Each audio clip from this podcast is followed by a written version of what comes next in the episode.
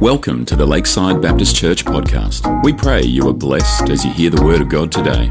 For more information regarding Lakeside Baptist Church, please visit lakeside.asn.au.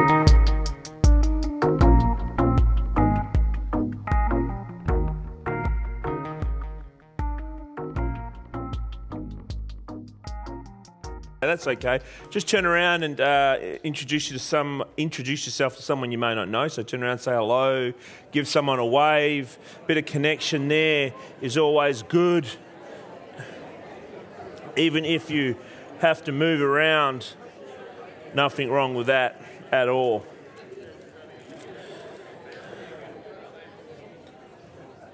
All right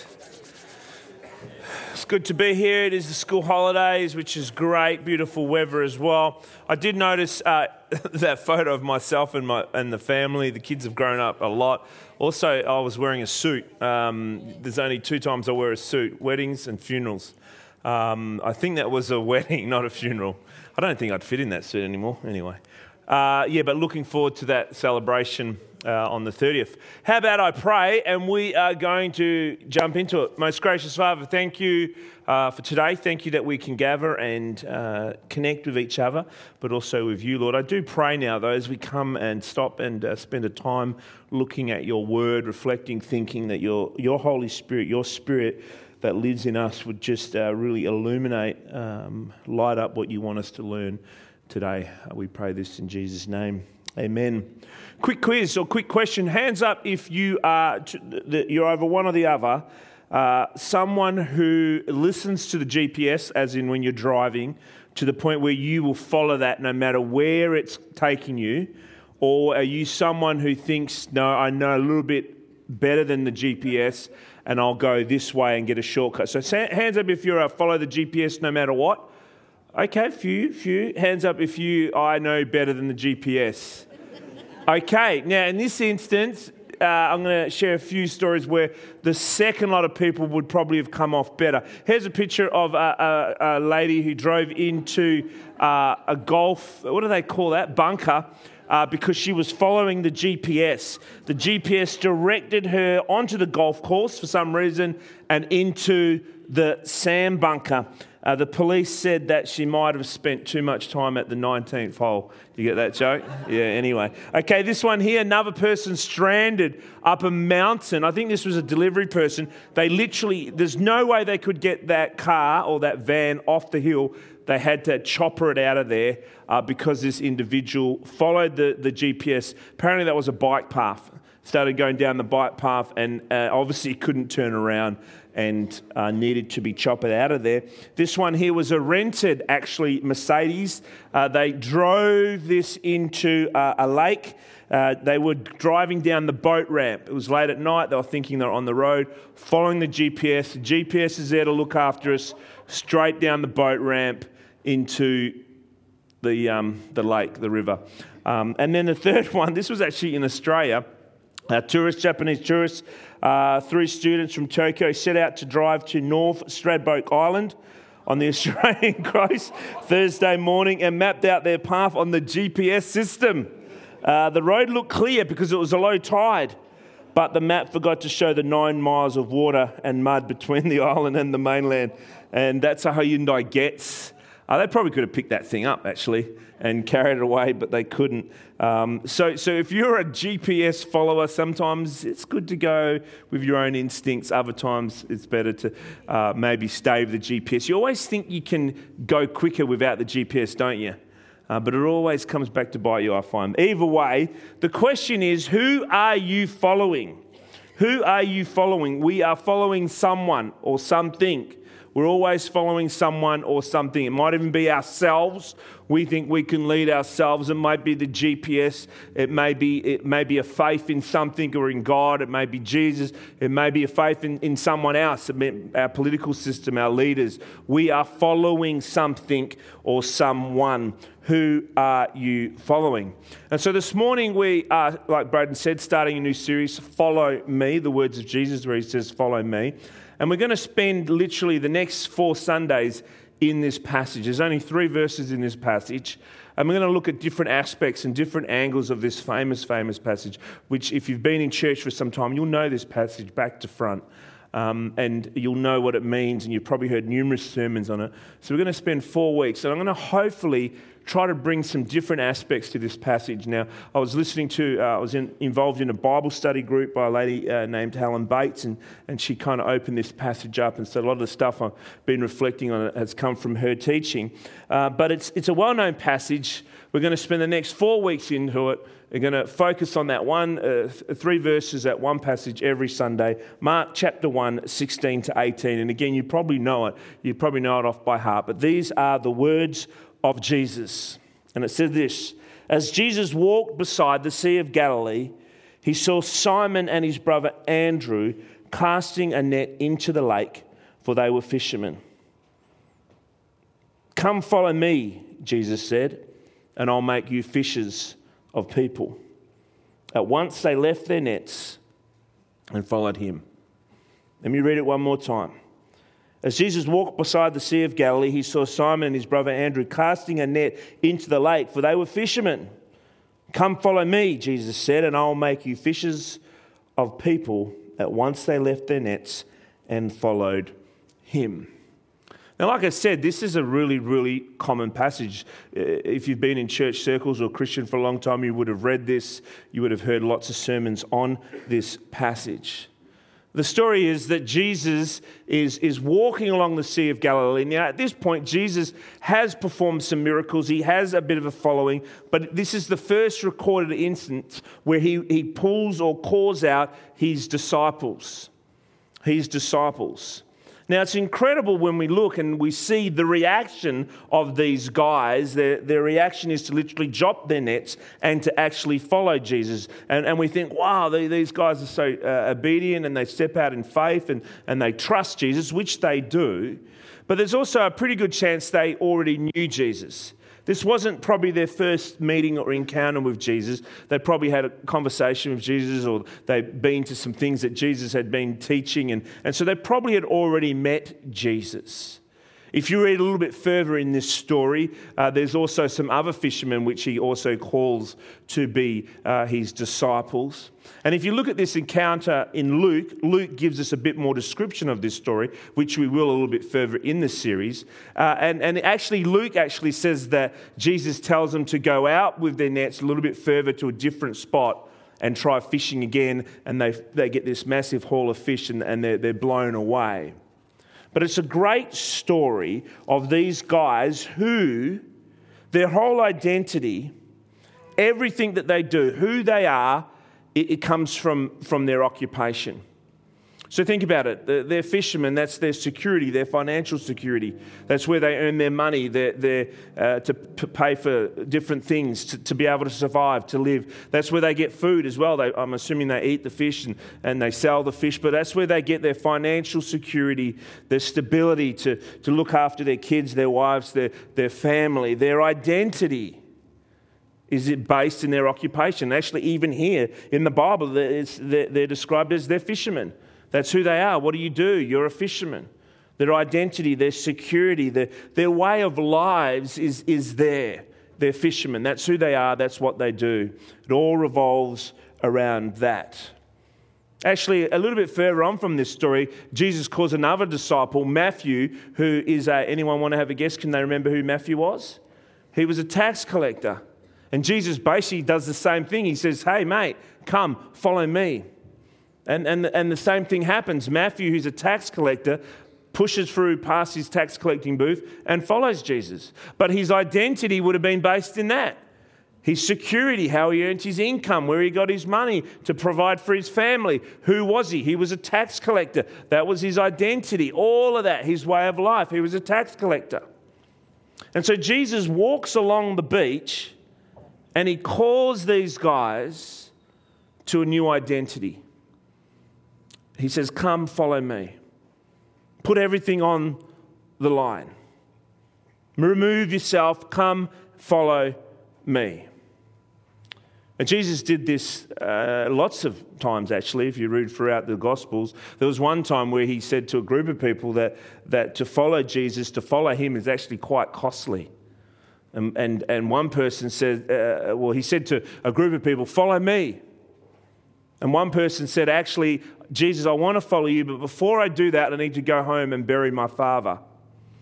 And Jesus, quite, it sounds quite insensitive. He says to him, Well, let the dead bury themselves. And what this guy was actually saying to Jesus, his father wasn't like dead and he needed to bury him before he started smelling or anything like that. He, he, he was saying that uh, I, I, need to wait for my father to, you know, die, then I get the inheritance and, and sell the property and do all that kind of stuff. And that could have been years away. His dad might be quite healthy, but he was basically saying, Jesus, once all this stuff is sorted, then I will come follow you. And straight after that, another person says, Jesus, I'll follow you, but just wait one second. I need to go back and tell my family and my friends that, that, and say goodbye to them. And Jesus says, No. Once you put your hand to the machine, basically, you don't look back, you keep on going. So Jesus puts out the invitation, follow me, that it has to be a number one priority. And it's more than just that because he's saying to these fishermen, this tax collector, and all the disciples, that when you follow me, your identity is going to change, your security is going to change, your way of life is going to change. Your security is no longer in things but me. Your identity is no longer in things but me. Your way of life is going to look different because your way of life is going to look like me. I think Jesus asks us that same question every single day some 2,000 years on, he asks us, he asks you, he asks me the same question today come follow me. Where are you putting your security? Where are you putting your identity? How are you living your life? What is your way of life? Is it like me? Is your identity in me? Is your security in me? Or is it in something else? Uh, Bible scholar or lecturer by the name of uh, T.B. Maston said this. He made this statement, and I think it's a true statement. He says, All the claims of Jesus Christ can be summed up in two words follow me.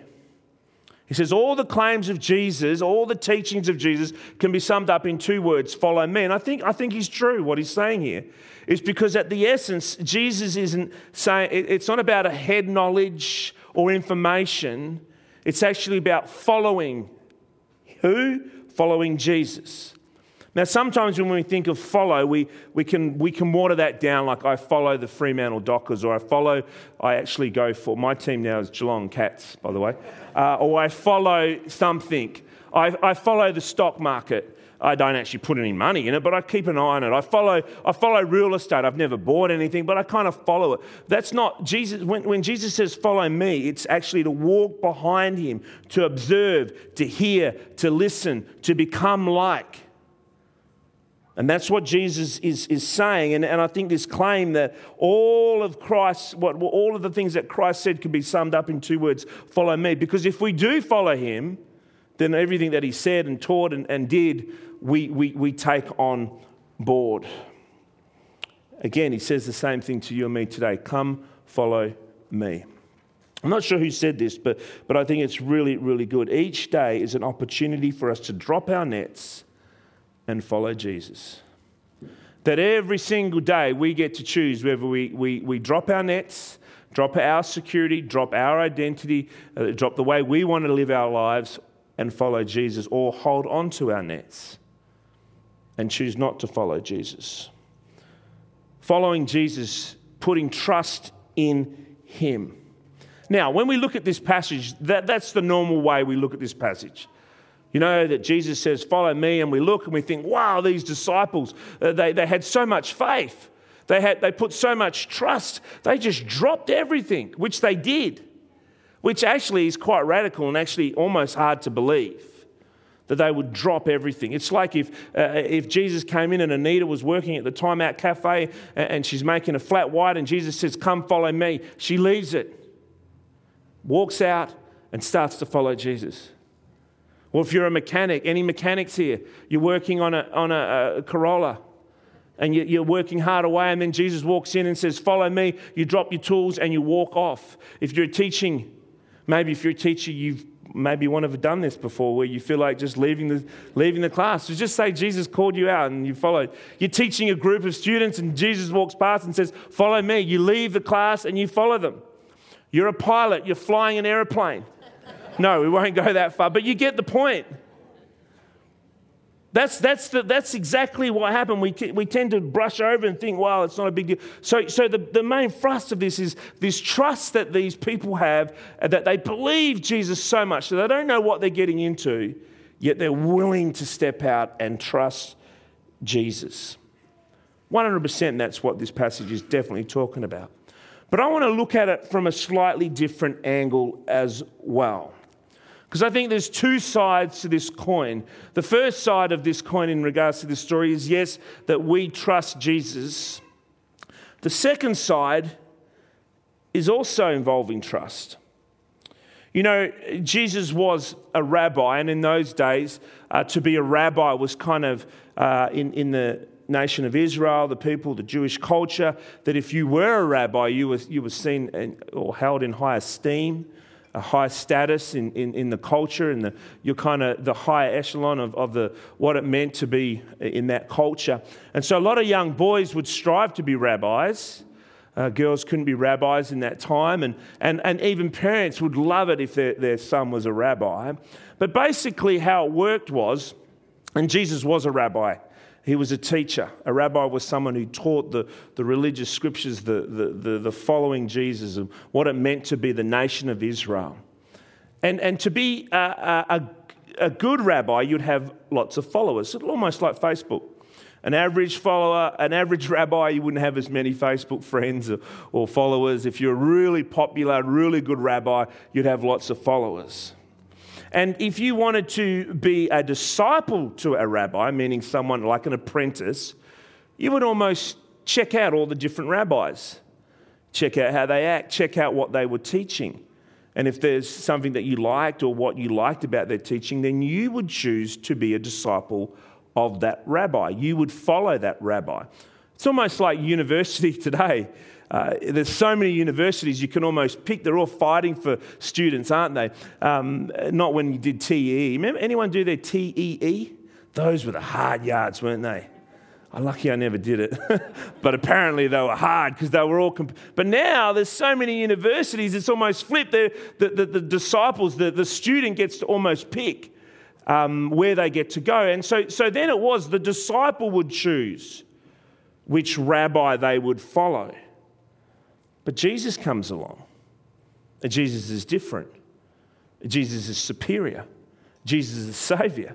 Jesus is the rabbi of all rabbis. Jesus comes along and says, I am the way, I am the truth, I am the life. These other rabbis were saying, This is the way, this is the truth, this is how you find life. Jesus says, This is I am all of that.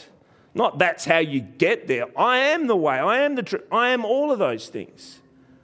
And Jesus does something quite different.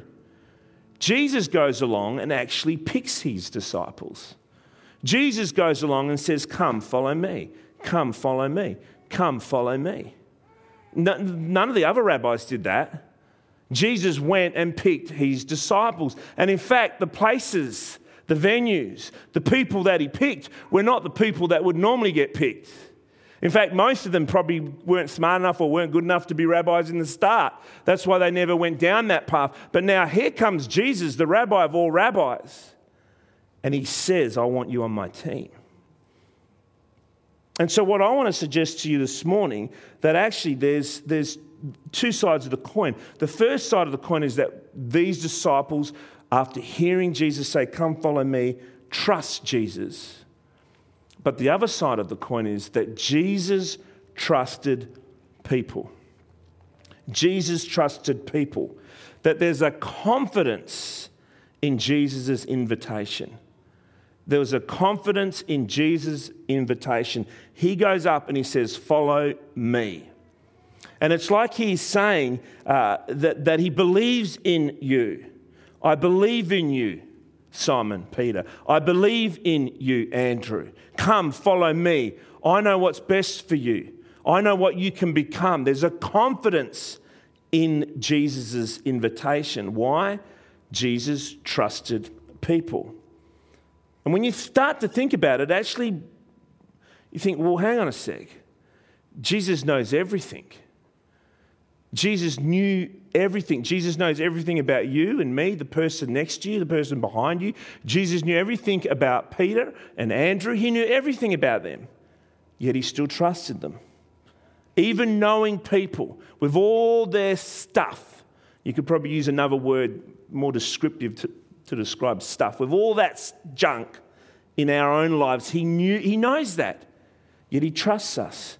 He trusts people, and, and he trusts that those people would walk with him. I find that incredible. Yes, they trusted Jesus, but on the other side of the coin, Jesus trusted them because he invites them to come on this journey. Come, come, follow me. And in fact, when we look through the scriptures, we see this that God trusts humans. God trusts humans. Mary, think about Mary. She was a poor, as in no money, uh, poor peasant girl, 14, 15, 16, if, if, if, if you want to go the high end, but probably more like 14. 14 year old peasant girl, God trusts her to take care of who? Jesus. I remember when we had our first child, you needed a police clearance, you needed working with children, full body. But, but here's this peasant girl, 14 year old, God trusts her to, to be the parent of Jesus, to care for Jesus. Esther, you know the story of Esther. This girl, this lady took a month to do her makeup. You know, that's how long, if you read the story, she'd spend a month doing her makeup. Yet God chooses her to do what? To stand up against the king, the superpower that was trying to destroy Israel, Mordecai. And she stood up for Israel, for the people of Israel, for Mordecai. Such as a time as this, God chose her. God trusted her. Abraham, God trusted Abraham. Did, did, did Abraham trust God? Yes and no. He, he, God said, I'm going to I'm gonna make you a, a, nation of many nations and bless you, and, and, and, and they couldn't have children, so what does he do? He went and um, had a baby with his maid because he didn't trust God. But God trusted him. Father Abraham, God trusted Noah to build a big boat in the desert. God trusted Rahab. Does anyone know about Rahab? Rahab was a Canaanite, so she wasn't from the people of Israel. And what was Rahab's occupation? Anyone? Prostitute. So here's a Canaanite, not from the chosen people, who's a prostitute. God trusted her to, to keep the, the spies a secret, to kind of harbor them so that they wouldn't be harmed. Can you see how God trusts people? Saul, who became Paul, he killed Christians, yet God trusts him to spread the gospel out into the new world, into the world, into the ends of the earth. Throughout the scriptures, here's my key point on the other side. Throughout the scriptures and throughout church history, we see and hear uh, these trust stories where God puts his trust in humans, knowing that we are not trustworthy. Isn't that crazy? God puts his trust in humans knowing that we are not trustworthy. I think that, that blows me away. Surely, God, there's a better way of doing things. But God puts his trust in us, regardless. Even knowing that sometimes we're going to drop the ball, we're going to stuff up, we're going to make mistakes. God trusts us. I think of my own story. Kid from Kelmscott. Um, struggled through school. English was my fifth language. You've heard me say that before. I don't know what my first four were, but I really struggled through school and rough little area. And, and, and um, uh, the, the very first time I came to Lakeside through the, those doors, not those doors, the original doors, which were terrible, um, I wasn't a Christian. I didn't know Jesus. I had no faith in Jesus. But God trusts me. I become a tr- Christian, and God says, I want you to go to Bible college. No, God trusts me. There was one day when we were in the Gold Coast and um, I was out on this run, uh, doing a run. That's when I used to run. Um, and I was got to about 32 Ks. No, I don't know. It's probably about 4 Ks. 4 Ks in, I started walking and a, God just uh, said to me that Anthony, um, he gave me a scripture to read. It was actually in Timothy where it talks about uh, preach the word faithfully, in season, out season, work hard, that kind of stuff. And God said, You're going you're going to be a senior pastor, you're going to be a senior leader. I'm like, God, I can't be trusted. God trusted me. And I, I'm sure you've got stories like that as well. God trusts us. We, even when we're not trustworthy, God trusts us. And, and, and the confidence of the invitation, I believe, is God saying, I believe in you. I believe in you. You think about the, the stories and the encounters that Jesus has with people. The Samaritan woman, he believes in her. He doesn't leave her where she's at. He's like, You can be so much more than this. The woman caught in adultery, does he leave her where she's at? Does he say, You're useless, you're hopeless? There's an invitation to come follow me because you are so much more than this. Zacchaeus, did he leave him up in the tree? No. Follow me, Zacchaeus, because he believes that he's so much more than that. We can go, go on and on and on. And maybe your story is like that. God calls you out. I believe in you, he says. And maybe even today, he's saying to you right now that you need to hear him saying, I believe in you. Follow me. There's trust from you, but there's also trust from God. There's trust from Jesus. The confidence of the invitation. I, I, think that, that looking at that again, it's hard for us to get our head around that, really, if we were to honestly think about the fact that God trusts us. He's going to give you a task, He's going to give you a role, He's going to give you a lifestyle. He calls us to tasks, He calls us to a role, and He calls all of us to a lifestyle, and, and, and He trusts us that we would do it. But not only does He trust us with that, he then also equips us. He equips us. He says there's the task, there's a role, there's a lifestyle to follow Jesus, but I'm going to equip you, I'm going to give you what you need, not necessarily what you want. We don't always get what we want, but Jesus always gives us what we need. Don't always get what we want, but Jesus will always give us what we need. The other thing is, and I think this is, this is false, people say, God won't give you more than you can handle. I disagree with that. I, I, think sometimes we do get more than we can handle. Because if we, if, if we could handle it, we wouldn't need God, would we? Now, God, God won't give us more than He can handle, but He definitely gives us more than we can handle. And when He does, He's going he's to give us what we need to be able to handle that, and He's going to be with us right beside us, but He, he will give us more than we can handle. I'm sorry. We, we see through scriptures time and time again, He gives people more than they can handle. And we have to rely on God in that. But he calls us to an invitation. Look at 1 Kings 4.29, and, and, and this speaks to the things that I've been kind of saying. And uh, this was highlighted by this lady in the Bible study we're doing, and I think it's excellent. This is, uh, if you know anything of the story of Solomon, he becomes the king of Israel, and he's this new leader uh, of this, this people the Israelites. And, and, it says this, and God gave, this is in the King James Version, uh, it just says it so well. Um, and God gave Solomon wisdom and understanding, exceeding much. And I love this phrase, and largeness of heart, even as the sand that is in the sea, on the seashore. So, what is he saying? He's, he's given Solomon wisdom, he's giving uh, Solomon understanding, he's enlarging his heart to, uh, to the point where it's, it's so much like the sand on the seashore. Now, when you're reading this, you might be thinking, ah, oh, sand on the seashore, the, like, you know, that's hyperbole, that's exaggerating or making a point that there's lots of sand on the sea. You know, when you go to the beach, I hate the sand, by the way. If I had my way, I would cement every beach in Western Australia. But, but you go to the beach and there's sand everywhere, isn't there? And, and so you're thinking, oh, he's saying, you know, this is beautiful language of how, how Solomon, God has given Solomon wisdom, like all the sand on the seashore, and understanding, like all the sand, and, and he's given him a heart, for, like all the sand on the seashore. Isn't that beautiful language? But actually, I think something else is going on here. Because look at verse 20 which comes before this, verse 29. If you look up on the screen, it says, uh, next slide, it says, the people of Judah. So this was before verse 29. The people of Judah and Israel were as numerous as what? Read it. They ate, they drank, and were happy. What's going on here? The people of Judah and Israel are as numerous as the sand on the seashore. Now, I don't think it's just words. I actually think what's going on here is God gives Solomon exactly what he what needs.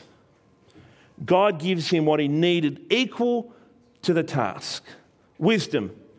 How much wisdom does he need? Well, there's a lot of uh, people in Judah and Israel, numerous as the sand on the seashore. Well, that's what, how much wisdom I'm going to give him, equal to what is needed. Understanding, I'm going to give equal to what is needed. Heart, I'm going to give his heart, make his heart big enough for the task that is needed. And when we follow Jesus, we trust Jesus, he trusts us, but he also will give us what we need equal to the task, equal to the role, equal to the way of life that he has called us to live. I find that incredibly encouraging. I don't know what your situation, your circumstances right now, what tasks you're uh, facing, what role you're in, the life that you're living. Maybe you're feeling overwhelmed. Maybe you are following Jesus and, and you feel, God, I'm trusting you.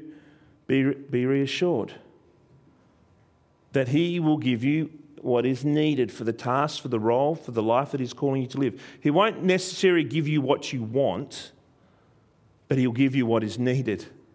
He'll give you what is needed for the task wisdom, understanding, and a big heart. Wisdom, understanding, and a big heart. Isn't that cool? The two sides of the coin when we look at this story that, got, that uh, when it comes to Jesus and trust. The first side is that we trust Him, that we follow Him. The second side is that God actually trusts us. He trusts us so much, even knowing that we are untrustworthy, even knowing there's going to be times where we break His trust. We don't work like that, do we? We kind of work differently. We, we only trust people eh, if they can be trusted. And, and I get that. We don't necessarily see what people can become. We wait to see what they can become. And then we, God doesn't work like that. He knows what we can become and He's going to trust us with that. We trust God, then He trusts us. Then He gives us what we need for the task wisdom, understanding, and a big, big heart. Hopefully, you have your communion cups there with you as we lead into communion today. Don't open it yet, but just hold it. The Holy Crunch will be coming soon, but just hold on to it now. I don't know if you've heard this poem. This one here is by Max Lucado. Various people have, have said this in different ways. It says this If the greatest need had been information, God would have sent an educator. If our greatest need had been technology, God would have sent us a scientist. If our greatest need had been money, God would have sent us economist. But since our greatest need was forgiveness, God sent us a saviour. Why? Because equal to what we need. God gives to what we need. God gives us what we need. Again, maybe not what we want, but what we need. And because we needed forgiveness, because we need a Savior, that's what God sends. God sends a Savior. So we can open the top and the bottom if you want.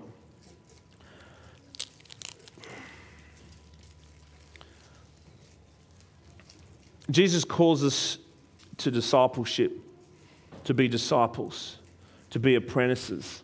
When he's on that beach that 2,000 years ago and he calls those first disciples and he says, Follow me, he's calling them to a new identity, a new security, a new way of life. And in many ways, when we partake of this communion, this little wafer and this that represents his body and this, this juice that represents his blood, we are saying yes to the fact that Jesus says, Follow me. That invitation is there to everyone. He, he confidently brings that invitation Come follow me. I trust you. And when we take this, we're saying to God and we're saying to others that yes, we are following. I do want to follow you, Jesus. I am following you with my identity, with my, in my, my security, and in my life. So, as we take this this morning, I want us to reflect on that. Trusting God, God trusts us. Am I following? Come follow me. Listen to the words of Jesus. Take the, the wafer in your own time. Maybe you just need to confess some sin or just to pray, and then we will drink the grape juice together.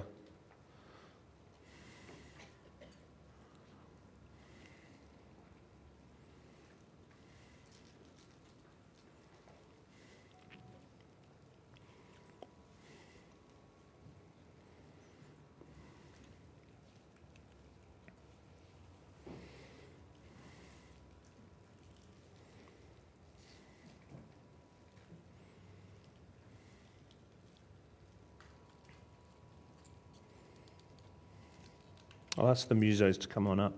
Stay, stay with your head bowed.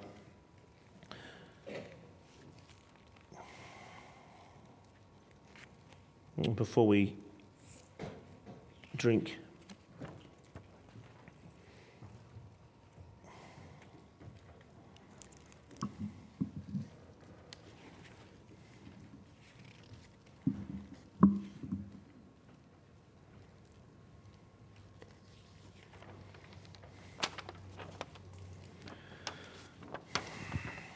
You may have heard this. Just close your eyes as we before we drink, but I just want to read this. This is the man that we follow. This is the man that said he is the way, the truth, and the life. One solitary life. He was born in an obscure village, the child of a peasant woman. He grew up in another obscure village where he worked in a carpenter shop until he was 30. He never wrote a book. He never held an office. He never went to college. He never visited a big city. He never traveled more than 200 miles from the place where he was born. He did none of these things usually associated with greatness. He had no credentials but himself. He was only 33. His friends ran away. One of them denied him. He was turned over to his enemies. He went through the mockery of a trial.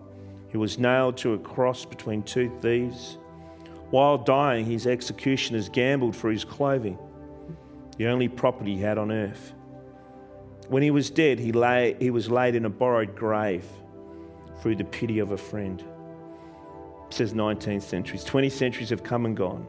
And today, Jesus is the central figure of the human race and the, and the leader of mankind's progress all the armies that have ever marched, all the navies that have ever sailed, all the parliaments that have ever sat, all the kings that have ever reigned put together have not affected the life of mankind on earth as powerfully as the one solitary life, which is Jesus. Jesus says, Come follow me, let's drink together.